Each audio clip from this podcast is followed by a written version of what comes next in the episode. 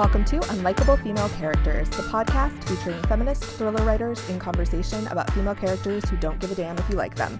I'm Layne Fargo, and I'm here with Kristen Lepionka. Hello. And Wendy Heard. Hello. And today we are going to talk about all things pride. Since we are all queer ladies writing queer books, we thought Woo. it would be super fun to talk about this for a little bit. So happy Pride! Happy, happy pride. pride! So, what are you bitches doing for Pride? Well, um, Pride, the official Pride weekend here in Columbus was last weekend, and I was out of town for it. Uh, so I missed that entirely. But I was in Seattle where they are very much into Pride, and we saw a number of crosswalks that were painted like rainbows. And I was like, oh, that's so cool for Pride. And then we had dinner with one of Joanna's friends, and she was like, oh, no, that's like that all year round. So it was the right place to go during June. all year pride. Yeah there's a neighborhood in chicago that does they like tie these rainbow ribbons around all the trees. It's really cool. I like seeing that every year. But i am like i hate crowds. I hate people. I've only been to the to the pride parade in chicago once because it's just like my actual nightmare. Not because it's pride but because it's a parade and there are too many people well, there. I mean, so I just parades in general are like mm, right? yeah like why right I Everyone's having like, too much fun. Um, I I feel like the the whole pride thing is really like an extroverted thing. I mean, it's yeah. not. It's like, what about us introverted queers who want to sit in darkness and talk on podcasts so that we don't have to see people in person. That's what we're doing right now. yeah. Like I love you all our so own much. personal pride parade. the electronic parade.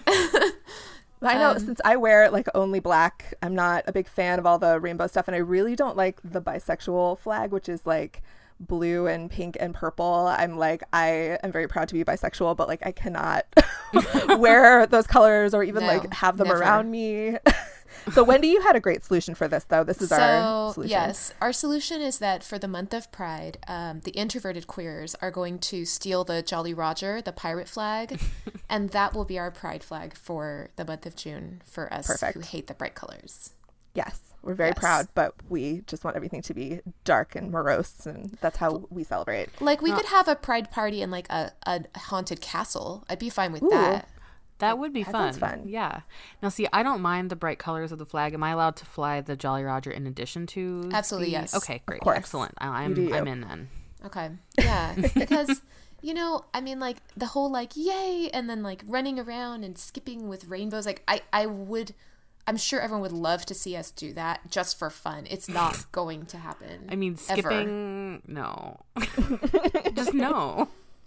I painted my nails like rainbow colors once. I think the year I went to the Pride Parade. once? We yeah, like once. Do you guys still want to know me, or am I off the podcast?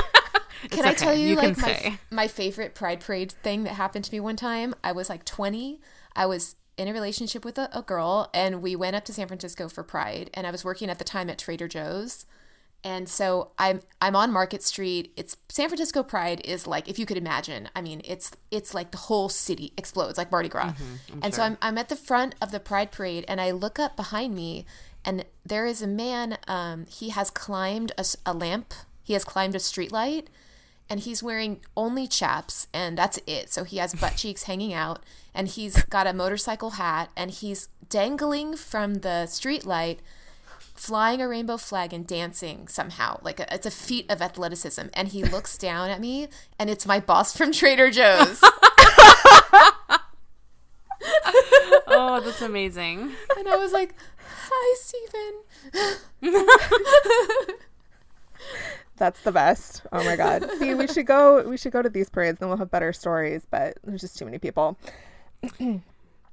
Yeah, a few years ago here in Columbus, uh, the Pride parade it was like the it was like dedicated. It was like I think it was dedicated to dedicated to our allies, or it was like the year of the ally. Oh, no. It's like what? wait, wait a what? second. Wait, wait so it's like Women's History Month dedicated to the husbands. Yeah, exactly. it was really strange. Like, I mean, nice. yes, allies are important, but also like, come on, this is no. We don't need to like celebrate them. We can like thank them, I guess, or right. just like. Ever, Congratulations for being a normal person. Right. Yeah. For doing the, the actual for being minimum. normal. Yeah. oh my god.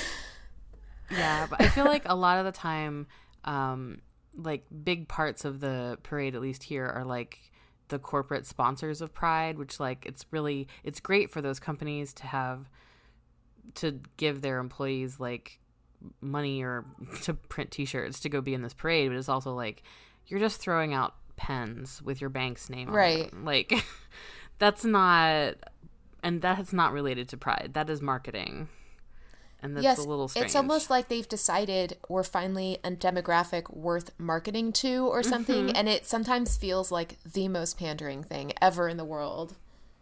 Yes, it really does. It's kind of changing in the publishing industry though too, isn't it? I mean, I feel like they're realizing there is more of an audience for queer books and so more of them are being sold and marketed and everything. But yeah, it is like it just it's like it becomes very corporate and like they're doing this not because they believe in pride necessarily, but just to make money. But you know, I like money too, so I get it. I mean, yeah, like money is great, and like they're in business to make money, and so it like it makes sense. But it's also kind of like frustrating that it required like proof of there being money to be made in this area for them to take a bold step to do it because like yeah. we all know that representation matters so like having queer characters in books that are being published now is amazing of course and that representation is going to you know change the world bit by bit. But at the same time it's like you could have done that before you knew that you could make a fortune that way. Like come on. Yeah. Mm-hmm. and i think there's a difference between like oh good we're going to see queer characters in books. That's really awesome to see yourself in books. It's not it wasn't like that before. Between that and like the the display of rainbow mm. Listerine I saw at Target. right. I was like, why do I need fucking, I don't understand. So I was like stand, standing there mad dogging this end cap of Listerine in Target like for a while. Was it just the label that was rainbow, or did they somehow make the Listerine itself like bright rainbow colors? It was the label. They had like just done a rainbow wrap, so I almost felt like That's lazy. Yes, lazy. it was like come on, I want rainbow to... Listerine. Yes, and I was just like, fucking stupid. No, this is what I'm talking about. Like standing there by myself in Target. yeah, I saw a display at DSW um, where I I used to work in marketing, so like I know the way the marketing machine of DSW operates. Um, they had these posters that said DSW loves pride. Every pair is perfect, and like that just like really like pair of balls and pair of boobs or what? Like right. that is my immediate thought. I just think of tits immediately. well, I mean, it's like like first of all, not all queer people are part of a pair. Like some queer people are just a just a single. So oh, like Oh no. So you're wrong about that because you can't be queer unless you're actively having sex with the person you're attracted So it's like if you're by it. if you're not actively having sex with all the genders you say you're attracted to, then you're actually not. Did you know that? Those are the rules, Kristen. Those are the rules of the world. I didn't invent this. That's how it works. I, I'm... i think you have to have sex daily with all of the genders you're attracted to in order to like keep so your membership tiring. current. Yeah, it so is tiring. tiring, but it's the only way to keep up your identity.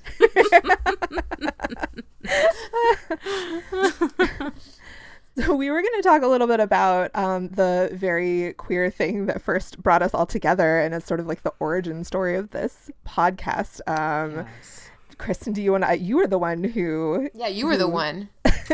yes. Uh, yes. So the thing that really brought us together was uh, I had been looking into the submission guidelines for the um, Lambda Literary Awards, the Lammies, and they have categories for gay mystery, they have categories for lesbian mystery, um, but they didn't have a category for bi mystery or even just for an overarching queer mystery. So it sort of required, in order to like submit a book, you had to like pick gay or lesbian. Like that like was the decide if choice. it was more gay or more straight, and if it was more gay, you got to submit it, kind of a thing. Like hmm. right, yeah, it's right. Kind of tough. So, um, and the funny thing is, in some other genres, like I think fantasy, they did have a queer fantasy category. So, like, it could be that just that there happen to be a lot of gay and lesbian mysteries, and there maybe are not quite so many fantasy. I don't know, but like the to have to have those categories separated out is kind of is kind of strange. And i had contacted them to inquire and the, response that I got was sort of like you can submit to the lesbian mystery if there is enough lesbian content in the book. And it's just like well what my, my book doesn't have any lesbian content because my character is bi so like you know what? what, that like that's a hard it's a hard thing to hear right? Is there enough lesbian like i feel like have how many times have we been asked that in our lives? Does your life have enough lesbian content to qualify? Right. you know? I don't know. Like what's enough lesbian content? Are we like talking about how many people I've slept with or how many times or how many people I've looked at? Like what's the what are the qualifiers here? You know, it's like like people who think, "Oh, when you're bi, if you're in a relationship with the same gender, then your relationship is lesbian, and if you're in a relationship with someone of the opposite gender, then that means your relationship is straight." When actually like no, all the relationships are bi because mm-hmm. I'm bi. so it's just kind of like surprising that a queer organization still required that sort of quote lesbian content unquote thing. Yeah, so you emailed Wendy and me, or actually, I think you like put out on Twitter. You were like, "Where am I?" like bi lady mystery writers?" Yes. um, and then we had like a Fast and Furious email thread about it, and ended up uh, talking about a bunch of different things, and eventually forming this podcast. Yes. So it brought us all together. It did. I often have felt like that pressure to either have something fit into that like is this a gay experience? Is this a straight experience? Or i've struggled to find a way to explain to people that like you're not halfway between gay and straight. You're as gay as a gay person and as straight as a straight person. You're like a whole different species. It's right. not you know, right it's not like not, in between. You're no i'm not like half thing. attracted to women and like half attracted to men or something. And like people really often have talked like asked me a lot of questions about that try to make it make sense like it's it's caused a lot of I think bisexual people to want to be closeted because it's just it's exhausting to do that constant explaining that comes with just trying to be out and that's a really complicated thing. Well, right, because when like both straight people and like lesbians do not recognize your identity as equal to theirs. It's like, ow, you know, like yeah, you would you don't have a safe space to go to. Right. It's just both right. places are sort of fraught.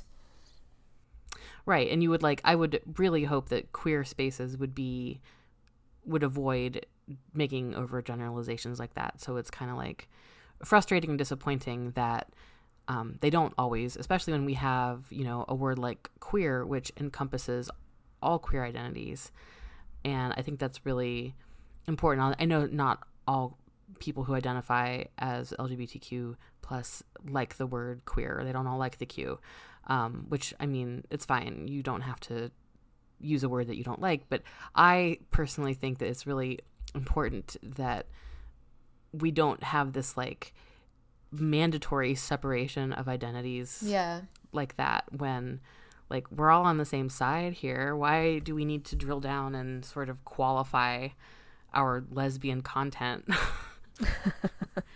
yeah, especially yeah. with books, it just seems like yeah, it's like, is there some sort of rubric we should be following? Like, right. what do we, where if you just say like queer literature, it just kind of encompasses everything and you're not trying to follow these arbitrary rules. I mean, I have that question about my book um like it has two pov characters. One of them is bi one is straight. The bi character um has had relationships with women in the past and like her ex-girlfriend is a minor character but most of her relationships in the book are with men. So i questioned it a lot. I was like oh should i like say this book is like a bi book? Because she's bi but she doesn't really like sleep with any women in the book and like i don't know. I just kind of tied myself in knots about it for a while and then it made me really mad that i was even right. having these thoughts. Like of right. course she's bi. She's bi. Like yeah you shouldn't have to have these types of thoughts. It's really unfortunate that like that's kind of where we are that you have to worry about these things. And i find that really interesting because when i read temper it was just like this is a bisexual book. Like it felt so bisexual the whole book. I i actually had to remind myself that kira the main character wasn't bi just because the book had just felt that way. And i think that's that's like the authenticity of you writing it because it just so i don't know is there enough lesbian content to qualify it as a queer book? It really feels like a queer book even though the main character is straight.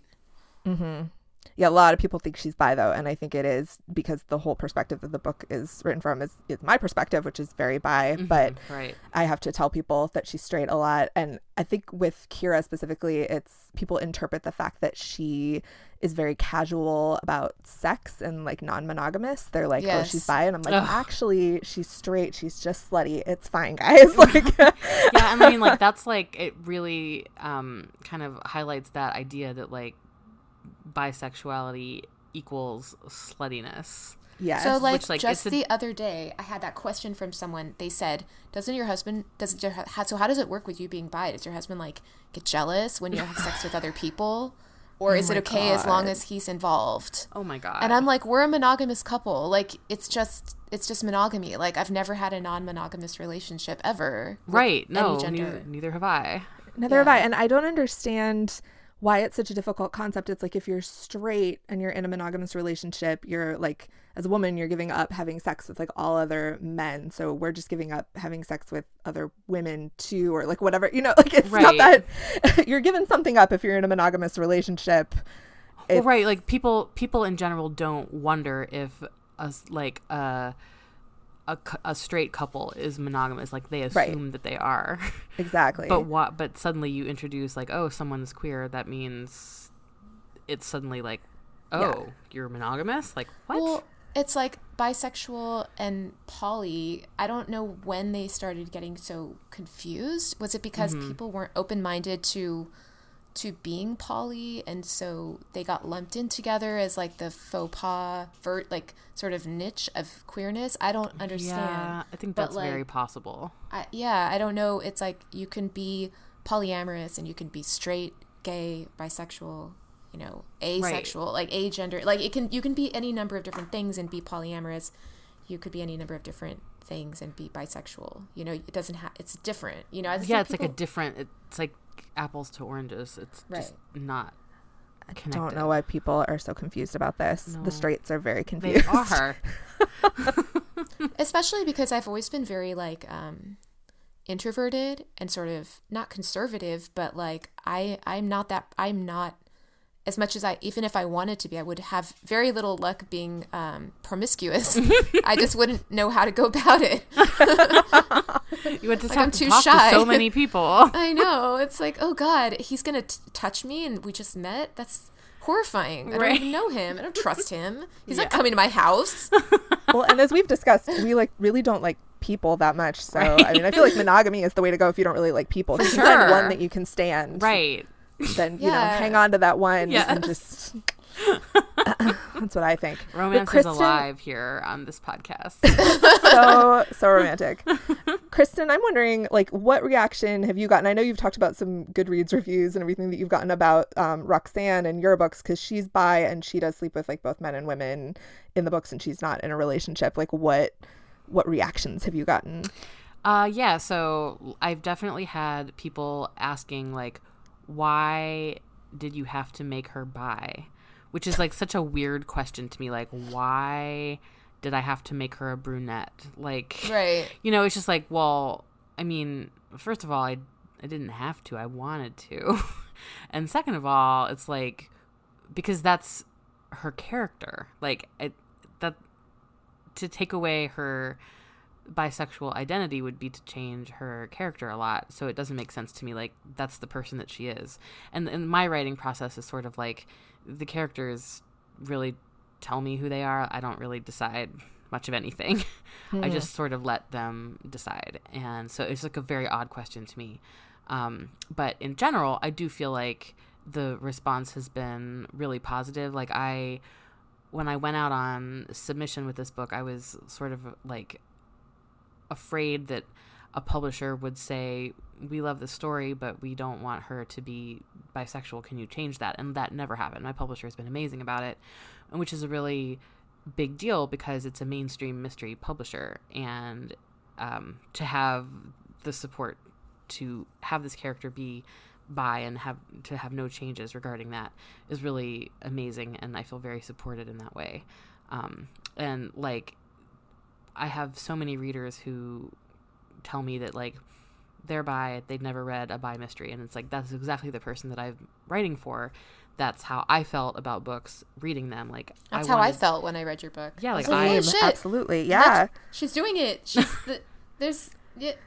yeah, like it's you would you wouldn't think that it would be like I mean, I'm I'm not like saying like oh I'm breaking new ground here, but like there are not are, there are not a lot of mysteries with the bi characters. Like there just aren't. Like the bi characters that are in mysteries wind up being like villains or like just like random side characters and are usually portrayed as sluts or untrustworthy. So like to have a bi detective character where it's like just part of her life like is that doesn't really happen very often. And so I'm like really proud that I'm able to write this series and put that out there and that people read it and feel the same way that that I felt about the idea of reading a bi mystery, which is like why doesn't this exist? I'm so, you know, now it does. Like I'm really glad that I'm able to do that. Like it's so exciting and rewarding that people see themselves and are happy about that representation.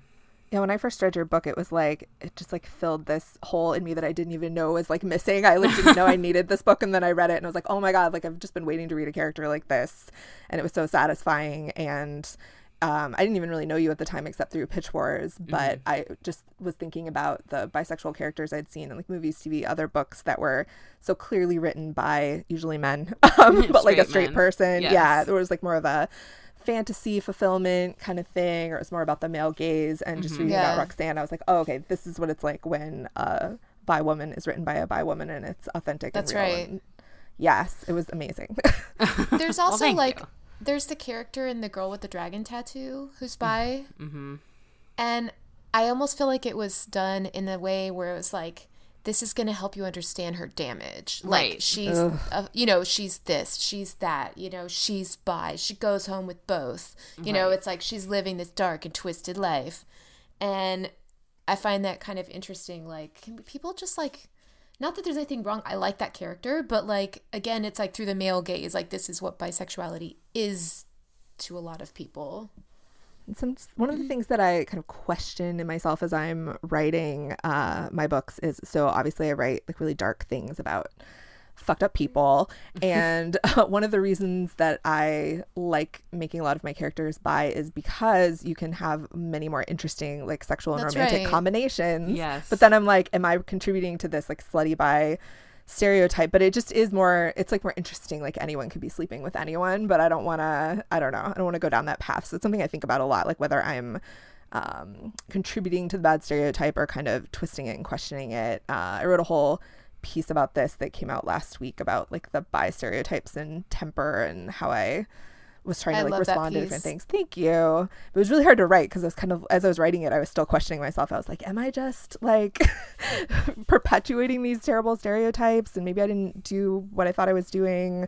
Um, it's it's hard when you're writing these books about like awful people. Like, well, see, but it's like it's like the ultimate like uh like bi characters need to be both awful and not awful and so like like whether or not someone is bi has nothing to do with whether or not they're a horrible person. And so if you're writing about horrible people, it only makes sense some of them are going to be bi. Mm-hmm. But it's like we need to have that like that representation across the board of like good and bad bi people because like bi people are just like regular people, guys. Mm-hmm. we can be awful, we can be amazing. You know, so like it doesn't it's no good to to be like well i'm i'm writing a bi book and all of the bi characters are like they're they're all angels like what what i don't even know how to write a good person kristen i don't know in my next book i'm gonna try and i am like I, I just don't even know where to begin. I'm gonna have to ask my partner a lot of questions because he's like a nice, nice person. and I'm just like, what's it like? Like, what would a nice person do in this instance? Because I don't know. I went through this a lot when I was writing The Kill Club because that's a book about uh, has a lesbian main character and a bisexual love interest, and that bisexual love interest goes through a lot of things related to that. And I kind of think I was like wanting to work out all of my deepest fears as a bisexual. Like, here are the worst things that can happen to you. You know, like here are the dangers of being bi. You know what I mean? Right. Mm-hmm. I don't know. And I so yeah, I worry about that too sometimes. Like I tortured that poor character. Like is that what does that say or you know am i saying the wrong thing or you know all well, those things i think that like we we feel this this like pressure to like do a good job of representing queerness because like there are people who are looking to these books to sort of make up for a lot of upsetting treatment in the world of pop culture, right? But we have to keep in mind that there is no like one universal queer experience. There's no, no. one universal bi experience. Uh, and so like if we're writing from our own experience, it is authentic yeah. no matter what we put on the page. Like just coming from our point of view is the thing that makes it different from all of the portrayals of bi characters by straight men. Mm-hmm. You know, so like, point. yeah, yeah. So, but it's, it's, like, yeah. Sometimes it'll be darker because some of the experiences we've had have been dark. You know, and sometimes right. it'll be lighter because we've also had positive experiences. Like, there's going to be room for both in there. Right. Exactly. Yeah. So let's talk a little bit about some queer books that we love. How about? Love Yay. it. Okay. Now, Kristen, you said you read a really good one on vacation, right? Yes. I want to hear more about this book. So yes. I, I picked up this book when I was in Seattle at Elliott Bay Books. Uh, the book is Maggie Terry by Sarah Schulman. Cool. And I picked it up because it has like a neon orange cover, and it was just like a very eye catching cover. I had never heard of it before, uh, and it was amazing. It was one of my favorite things that I've read in ever. I think. Um, so it is a it is about a private investigator. I wouldn't quite call it a mystery. It's more of like a a literary noir sort of thing. Um, cool. The mystery is like not the central part. It's more character driven, but it is about a former police detective who uh, sort of left the police force in disgrace after her severe um, drug addiction and alcohol problem was revealed. So she is newly sober, fresh out of a halfway house, and starting her starting a job as a private investigator at the law firm owned by a former professor of hers. And she is very much strugg- struggling with sobriety. She is also um, like she, her former partner, they had a child together, and um, Francis, her former lover, has sort of taken their daughter away, and Maggie is not allowed to see her currently. So she's sort of struggling with this like she's not able to see her daughter she doesn't have anyone or really know anyone. She doesn't know how to be a person as a sober person. And it is just so incredibly vivid. Maggie is i would say um, her voice is extremely interesting and like i loved her but the characters that encounter her are like all hate her because she's such a mess and she's she's just sort of written as like a a tragic like a tragic fuck up and everyone's just like yeah. ugh. But um, she's so smart and just it's a really like witty but also moving story um, it's incredible so if you like character driven crime fiction you should definitely check out uh, Maggie Terry by Sarah Schulman. The author is lesbian, uh, and so is the main character. So it is very queer, very pride appropriate, and it's just so incredible. That sounds great. Yeah, it's amazing. Like I'm gonna go and read everything written by this author now because I love this book so much. That sounds awesome. I'd never heard of that before. No, look that up. Highly recommended. I have a queer author I want to highlight that I think is really interesting and writes really interesting crime fiction. Her name is Ellison Cooper. Have y'all heard of her? Met oh her? yeah, yeah. I met her at Thriller Fest last year. Um, I loved her on site because she was the first person that um, I met her, and then we started talking about poison. So it was like, oh, thank God. Um, but she's a so she's an anthropologist. She has a PhD. She's worked in Central America. I think she's been on the canine unit with police dogs. Oh, wow. And she's cool. writing these like serial killer thrillers that are freaking kind of like procedural and badass. She has one come out recently. So her books out right now are called Caged and Buried um, and they're just really interesting and investigative. And she's she's like the coolest of the coolest. I kind of want to be her when I grow up, um, but of course I won't because I can never sit through a PhD program. um, so yeah, so she's she's really rad, and I really enjoyed her books. And then um, there's a book out called Wilder Girls by Rory Power that I think we might have mentioned a couple times. Yes, in our summer reads episode, we talked about that, and it comes out July 9th, and I'm like counting down because that's the day Kristen's book comes it out is. too. So it's going to be like it's a good day. Although I'm going to be in New York for Thriller Fest, and I will not have room in my suitcase, but I will make room. I want both of these books. yes, and like it's I I am I am just like I can't I want to like talk about that book every single chance I get. It's like a it's a feminist queer Lord of the Flies feminist horror project my god, um, that and amazing. that's coming up very soon. So if you haven't pre-ordered that, it's time. Mm-hmm.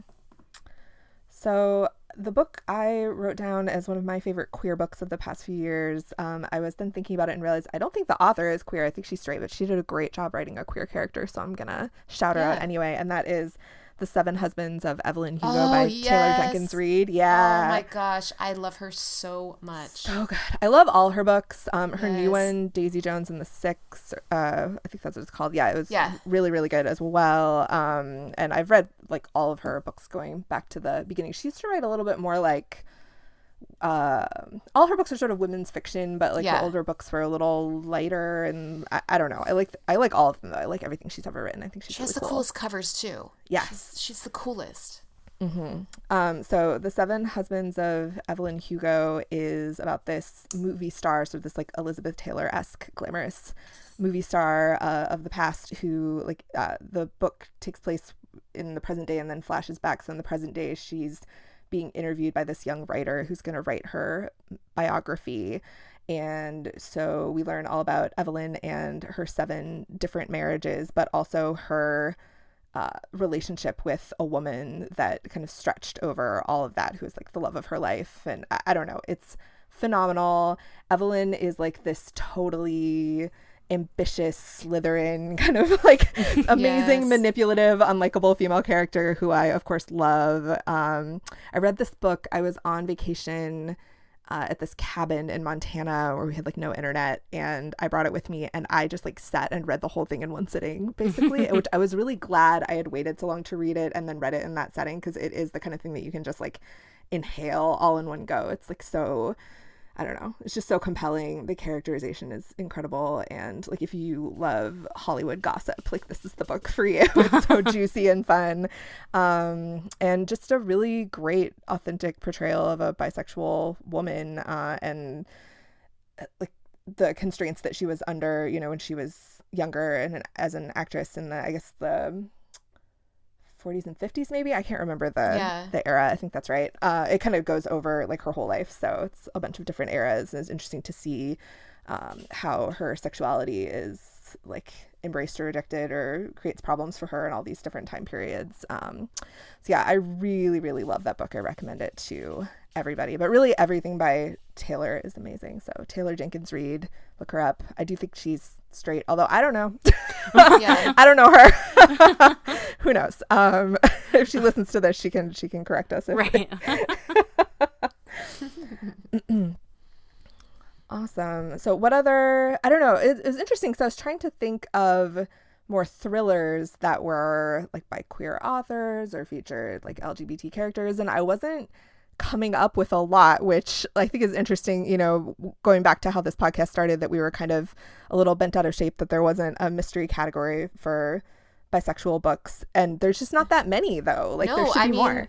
I was nervous when I put when I proposed my second book, The Kill Club, because I was like, I mean, I can give you cop titles for thrillers, but like, it's really I don't know. There's not a lot of gay big five thrillers. You know what I mean? Or queer or bisexual big five thrillers. It's just not as there's not as many, you know? Yeah, it's very true. And um, back in the beginning of the year, I started a group for queer crime writers. Um, yes. So, dear listeners, if you are one, if you are a person who identifies as queer and as a crime writer, um, you can find us on Twitter at queer crime, and there's a form to fill out to get invited to our private discussion group because I'm very concerned about trolls. So it's not a public group. Wait, there's um, a private discussion group? Yeah, I invited you to it. I forgot.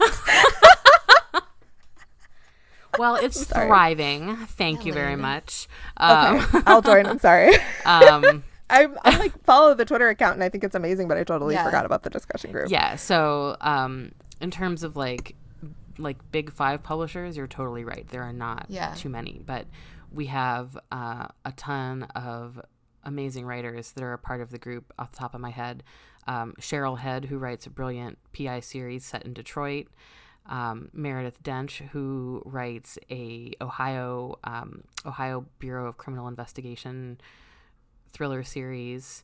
Um, John Copenhaver, who his book um oh i love his book dodging and burning is incredible yes it's really good yeah so like we are there are definitely a lot of writers who are out here. It's just like they don't always get yeah. the the shelf space um, that some of other big five books do. So uh, one goal that i have for the group is to make like um, have you seen the website Books2Read where it's sort of like it's like a universal link like if you if you create a link on the site um, it'll like populate a web page with links on all like Amazon, Barnes and Noble, Kobo, like yeah. in one place. So you can also create reading lists on there. And I know Kellye Garrett's amazing Crime Writers of Color group put together one where it's like a Crime Writers of Color reading list that contains all of those links. So one of Which my Which is goals, amazing. Yeah. I love that reading list. Yes. Uh, it's incredible. And so one of my goals for queer crime writers is to do the same and have a, a list of all of the books because like to have a, like a curation of like the books all in one place with links to buy them on whatever store you want to buy them on would make it just really easy for people to be like, "Oh, I want to do this. Here's the type of book I'm interested in. I'll just buy it." Because you can make reading lists all the live long day, but there's like, you know, layers and layers that you have to go through before it's easy to just buy from them. So, like, if someone is interested in like a, you know, a procedural, then, you know, Ellison Cooper's book can be there. So, uh, I think that's something for later in the summer. Um, I had been hoping to get it done during Pride Month, but then I went on vacation, so that did not happen. Um, but I think once that is done, it'll be like a really good resource for people who are in the community and people who just want to support these writers to go through and sort of explore all the options that are out there. That would be amazing. Because, yeah, like we are, you know, queer writers ourselves. We're like very deep in the publishing industry and kind of know about things that aren't coming out for a while yet and mm-hmm. are like trying to stay up on this stuff and seeking out these books. And we are like sitting here and can't think of very many. I, I just, yeah, it's frustrating. I think a resource like that would be amazing. Yeah. Just the other day there was a discussion I like jumped into on Facebook because people were talking about um like the lack of representation in the mystery and thriller space for uh like books by people of color featuring uh, characters of color in main roles and then mm-hmm. also about um queer representation and there was like a thread going where people like I can't even think of any like big five thrillers with queer characters and I like jumped in and was like my book Wendy's book. But we can't jump into every Facebook conversation right exactly. so it would be nice to have a resource. Yeah for sure. Yeah I love that. And you know and there's a lot there's a lot of more progress in young adult than there is I think mm-hmm. in adult. I think Definitely. we're still in it we're in a space that feels old fashioned sometimes because yes. I write both and like when I'm in young adult, I am like, oh, blah blah blah blah. You know, there's like so much to talk about. And in adult, it does it does still feel a little bit, you know, outdated sometimes. I think we can all agree on that. I'm not like yes. talking smack. Like all the oh, authors oh, no. I know are like, oh my gosh, you know. Um, for sure. As far as representation for all different types of diversity, like religious diversity, you know, diversity, yeah. characters of color, you know, mm-hmm. characters, you know, of different age ranges, characters, you know, it's like everything is kind of all tailored to this one, like straight down the middle demographic of, you mm-hmm. know, the white characters living in suburbia who are between ages 30 and 50 you know? Mm-hmm. i mean i think it's partially the population of writers too because like young adult tends to be younger writers obviously. Yeah. and then in the mystery thriller space we're like the young whippersnappers right, in a lot yeah. of situations the genre which is hilarious does skew older. Yeah because yeah. we're not that young. I mean i don't feel that young. No. Same.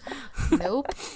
Nope not too long ago, I wrote a piece for Mystery Tribune about um, so the Courtney Summers book Sadie, which yeah. just won an Edgar Award for best so yeah. adult.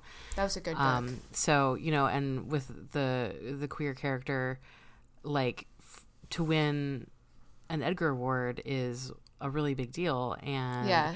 it's just like it's so encouraging to me that, um, like people who are coming of age right now reading young adult fiction are going to like grow up expecting all books to contain such a a wide variety of identities. And like that's the most exciting thing to me about it that you know like it's happening in young adult right now which is frustrating as an adult writer that it's not happening for us but like hopefully eventually it will because the audience is going to expect it. Yeah that's right and i do have the i do like the idea of writing books for people who you know outside that wider you know outside the traditional um, demographic too it's mm-hmm. nice to think about just writing things that are different you know right. writing something different a new take, a fresh a fresh take. There's no new, but a fresh. Yeah, I think in our genre there is a lot of I mean publishing houses, especially big 5 publishing houses, they are very cautious and they want to be able to see data on like books similar to this have sold right. X number of copies and made this much money. And if they can't um like they can't see the audience for it necessarily. They might look at a book and be like, well, like we like this book, but we can't see the audience. We don't know who would buy this. And in some cases, right. especially in our genre, it's like, well, you might be opening it up to new readers who think right. like mystery thriller is like old and boring and crusty. Right. And now you're going to like open it up to younger people who might actually be interested in it. They're just not interested in what's on offer now. But you can't put that on a spreadsheet and like run the numbers. It's sort of a, it's like an educated guess, which mm-hmm. they're not big on. Right. Um, I mean, I've been really pleasantly surprised, I think, as you have, Kristen, like with my publisher, they have never had an issue with the bisexuality in the book. Um, it's been like a marketing point and publicity point that they've used. Like they're reaching out to queer publications mm-hmm. and like really um, using that as a selling point, not as something to yeah, I've had kind of cover up thing. and hide. Yeah. As we've been putting together like PR plans for Kill Club, my publicist has been great about, you know, making sure that we're doing exactly that. It's really nice. Mm-hmm. But I don't know how it's going to be received by the public. I mean, so far I still read my Goodreads reviews like a monster, and so far I've but seen... you don't get bothered by it like the rest of us do. You're like special. I'm starting to. I got one the other day where they were like, "I didn't like this book, but people who liked Fifty Shades of Grey would like it," Ooh, and I was what, like, "Now bitch? you've gone too you were like, far." okay. Whoa. so I might have to stop soon because like shots fired. that is um, uncalled for. I know. Excuse you. But, well, it's uh, not even. It's not erotica. I mean, she only has sex like a couple times. God, it's not like I you're know. describing every. It's not like you're saying her her punani tasted like butterscotch or whatever the fuck happens in Fifty Shades. No, but that was like truly one of the only ones where I was like deeply offended to my core. Um, it's usually not I find supposed them... to taste like butterscotch, guys. No, doctor. No. Please, that's that is a medical emergency. that is a medical emergency. But anyway, I have seen people criticizing on Goodreads and elsewhere like the kind of casual sex in the book, like that these characters just sort of sleep with each other without like any sort of commitment or romance or anything. But I have not seen anybody say anything bad about like the queerness in the book yet. I've seen Yay. people call it out as a good thing. I've not seen anyone complain about it, but I'm like waiting for my first review that's like one star. I didn't know there were gays in here. Like, yeah, I know. I'm waiting too for Kill Club. It's the arcs are starting to go out, and I'm like, all right, come at me. That's like achievement unlocked, though. Like, I'm kind of excited for it. Yeah, yeah. Weirdly, I haven't had anyone even mention that in reviews. No one's even said the word gay mm. in a hmm. review. Really? Like, no one's even brought that up. Right. And it's like kind of a big part of the main character's deal, you know, like she struggles with things related to that. You know what I, I get a lot is not so much people saying like bisexuality or queerness, but the, they say like the sexual fluidity in the book. Oh, okay. Like, okay. Uh, okay. Settle down. Yeah. Again, it's not supposed to be fluid like that. No. The doctor. this is no a sexual health podcast. Hope everyone's learning a lot. Fifty Shades Sexual Health Debunking Podcast. well, I think that's as good a place as any to wrap it up, guys. All right. Uh, thank you for listening, everybody. Happy Pride and read gay books. Woo.